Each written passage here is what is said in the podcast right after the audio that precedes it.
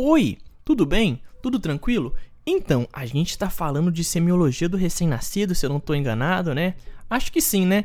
Então, a gente falou de pescoço, tem muita coisa importante no pescoço, lembra? Torcicolo congênito, teratoma cervical, tá na hora da gente descer um pouquinho. Vamos falar de clavícula e tórax? Então o assunto nosso hoje é sobre tórax e clavícula. Meu nome é Lucas e esse é o Consegue Me Explicar. Antes de mais nada, eu já te peço, se você não segue o Consegue Me Explicar aqui no Spotify e no Cashbox, por favor, cogite seguir. Basta você clicar nesse botãozinho de seguir, que é de graça, que você vai estar ajudando muito o Consegue Me Explicar principalmente na manutenção do Consegue Me Explicar e para você receber todo domingo os três novos episódios que a gente posta aqui. Tranquilo? Beleza? Além disso, se você tiver interesse, não deixa de seguir o Consegue Me Explicar lá no Instagram. O Instagram do Consegue Me Explicar é arroba consegue me explicar underline. Arroba consegue me explicar underline. Beleza? Tranquilo? Então, sobre tórax e clavícula, a gente não tem muita coisa para falar. A gente tem que pensar o seguinte: o que, que a gente vai observar na face? Lembra? Simetria. Aqui não vai ser diferente. A gente vai observar então, no tórax e clavícula, a simetria e o formato. Geralmente, ele tem um formato mais arredondado, esse formato desse bebê. Lembra? O abdômen é até globoso. O tórax desse bebê também costuma ser mais arredondado, aquela forma arredondadazinha. A respiração desse bebê costuma ser de, desse recém-nascido, costuma ser entre de, de 40 a 60 movimentos por minuto. Então a respiração costuma ser de 40 a 60 por minuto. 40 a 60 incursões respiratórias por minuto. A gente pode ficar atento nessa respiração a outras coisas também. Por exemplo, ah, se ele tiver, tiver tendo aquela fúrcula external visível, aí você pode começar a pensar numa dispneia, a uma taquipneia. A gente começa, pode pensar nisso. Mas no normal é 40 a 60 incursões respiratórias por minuto.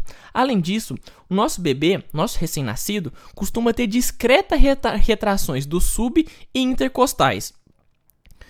E essas retrações, por mais discretas que sejam, elas costumam ser comuns nos recém-nascidos sadios por conta da elasticidade da parede torácica. Então, o recém-nascido costuma ter discreta retração dos sub e intercostais de maneira comum. Então, é comum no recém-nascido sadio, por conta da elasticidade da parede torácica, ter discreta retração dos sub e intercostais, ou seja, da musculatura acessória na respiração do nosso recém-nascido. Outra coisa que a gente tem que observar é se tem alguma fratura de clavícula. A fratura de clavícula vai ser muito importante porque a gente vai ter muita questão, muitos ossos que se que, que muitos, desculpa, muitos músculos que se fixam na clavícula.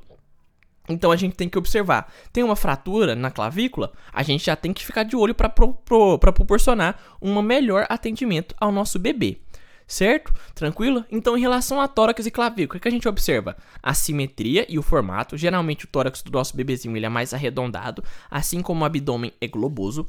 Outra coisa que a gente observa, as respirações.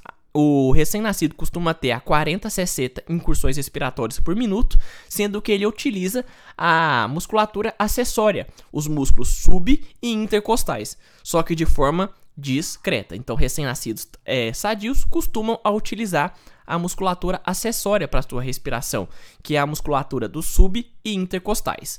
Por conta de quê? Por conta da elasticidade da parede torácica desse nosso recém-nascido. Outra coisa que a gente tem que ficar atento, que é claro, é as fraturas de clavícula. Tranquilo? Beleza? Viu que não é grande? Tem que pensar em que? Observar a simetria e o formato. Lembrar que o recém-nascido costuma ter a 40 a 60 incursões respiratórias por minutos.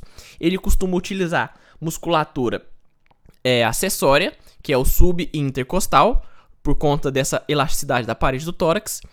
E ficar de olho no que? Em fraturas de clavícula do nosso recém-nascido. Beleza? Foi curtinho hoje, não foi? Foi bem ligeiro, mas a gente vai continuar a falar desse exame físico do nosso recém-nascido.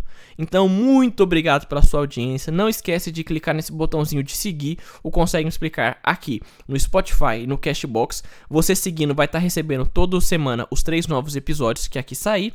E não esquece também de compartilhar com todo mundo e seguir o Consegue explicar lá no Instagram. O Instagram do Consegue me explicar é arroba consegue me explicar underline. Beleza? Um beijo, muito obrigado pelo seu carinho, audiência e paciência. Estamos juntos nessa guerra. Fique bem, fique com Deus. Um beijo, valeu, falou e Fui!